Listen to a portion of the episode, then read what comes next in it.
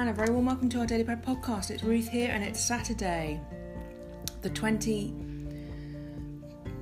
uh, 2nd, 3rd, something like that. I don't know. Lost track totally.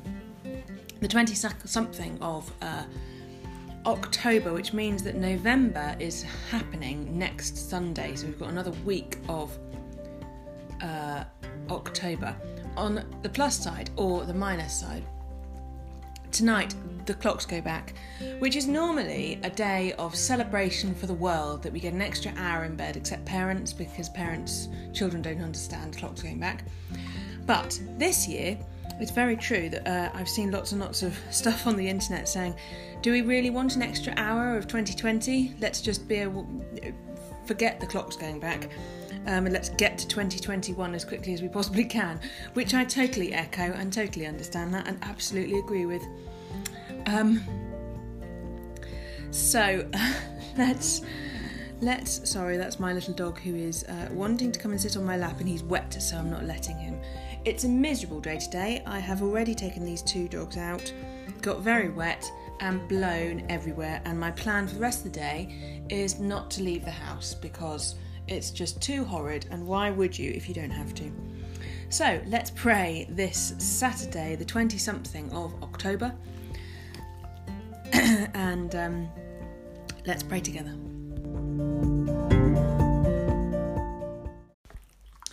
O Lord, open our lips, and our mouth shall proclaim your praise. My soul shall be satisfied as with marrow and fatness, and my mouth shall praise you with joyful lips when I remember you upon my bed and meditate on you in the watches of the night, for you have been my helper, and under the shadow of your wings will I rejoice. My soul clings to you, your right hand shall hold me fast. Glory to the Father, and the Son, and the Holy Spirit, as it was in the beginning, is now, and shall be forever. Amen. And so, as we rejoice in the gift of this day, so may the light of your presence, O God, Set our hearts on fire with love for you, now and forever. Amen.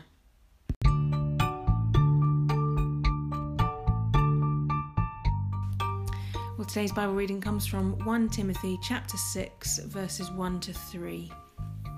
All who are under the yoke of slavery should consider their masters worthy of full respect, so that God's name and our teaching may not be slandered. Those who have be- those who have believing masters should not show them disrespect just because they are fellow believers. Instead, they should serve them even better because their masters are dear to them as fellow believers and are devoted to the welfare of their slaves.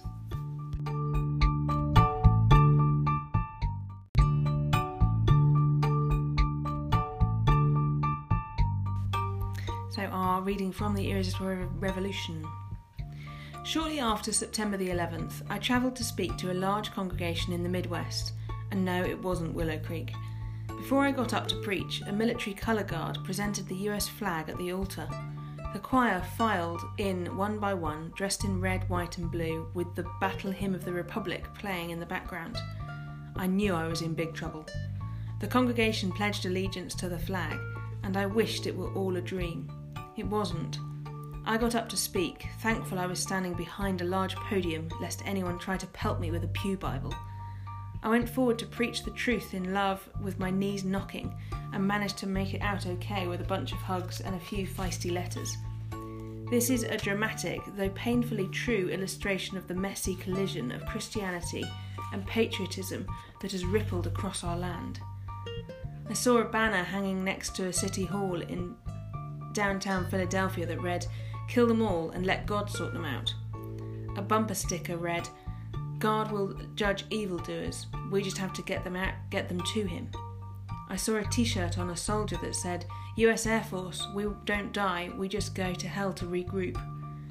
Others were less dramatic, red, white, and blue billboards saying, God bless our troops, God bless America, became a marketing strategy. One store hung an ad in their window that said, God bless America, $1 burgers. And I saw another uh, and I saw another sign that had the B that the B had fallen off, so it just said God bless America. I guess they had another audience in mind. Patriotism was everywhere, including in our altars and church buildings. In the aftermath of September the 11th, most Christian bookstores had a section with books on the event calendars, devotionals, buttons, all decorated with in the colours of America, draped in stars and stripes and sprinkled with golden eagles. This burst of natu- nationalism reveals the deep longing we all have for community, a natural thirst for intimacy that liberals and progressive Christians would have done much better to acknowledge. September the 11th shattered the self sufficient, autonomous individual, and we saw a country of broken, fragile people who longed for community, for people to cry with, be angry with, to suffer with. People didn't want to be alone in their sorrow, rage, and fear. But what happened after September the 11th broke my heart. Conservative Christians rallied around the drums of war. Liberal Christians took to the streets. The cross was smothered by the flag and trampled under the feet of angry protesters. The church community was lost, so the many hungry seekers found community in the civic religion of American patriotism. People were hurting and crying out for healing, for salvation in the best sense of the word, as in the salve, as in the sal, salve with which you dress a wound. A people longing for a saviour placed their faith in a fragile in the fragile hands of human logic and military strength, which have always let us down. They have always fallen short of the glory of God.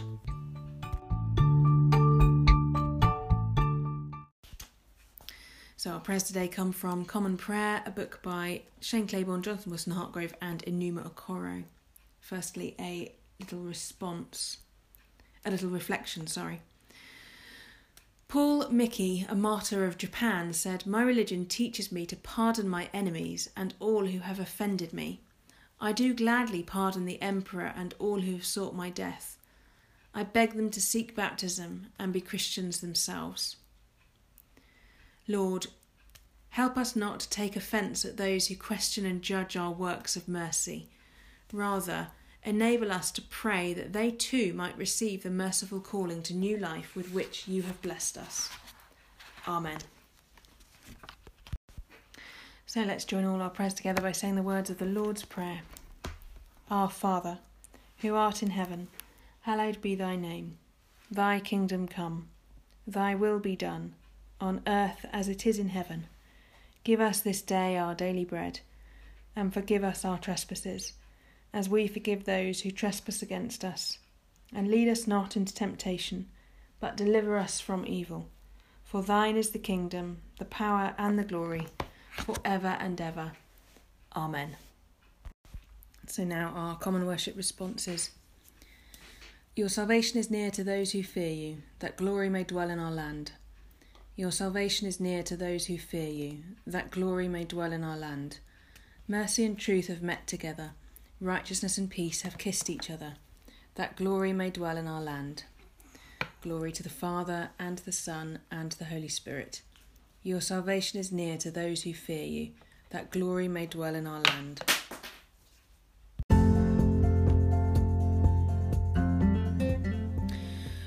Thank you once again for being with me today. I look forward to being with you again tomorrow. Not tomorrow, it's Sunday tomorrow. I look forward to being with you again on Monday, which is jolly exciting. And I found out, whilst doing this, I have found out that the date today is the 24th. So there we go. Now we know today is the 24th of October, which is right because I know that the 31st of October, which is All Hallows Eve, um, otherwise known as Halloween, is next Saturday. So I could have worked it out if I'd thought about it, but I don't think I've got much brain power today. Um, yep, so hunker down, stay inside today. It's going to be miserable um, out there properly. So I am not planning on going outside on my bike today or for the next few days because it's going to be pretty manky. Feels like proper autumny, doesn't it? Where you know you get days like this which are just horrible and you just want to stay inside but you haven't quite got to the really super cold bit of winter yet where you know you got the heating on most of the day and it's you know because it's actually quite mild out there. I'm not you know dressing up in many layers at the moment yet. Um, yeah so it's it's proper proper autumny it feels like. Anyway i'll be with you again on monday. Have a good weekend everybody So may the Lord bless us and preserve us from all evil and keep us in eternal life. Amen. Let us bless the Lord. Thanks be to God.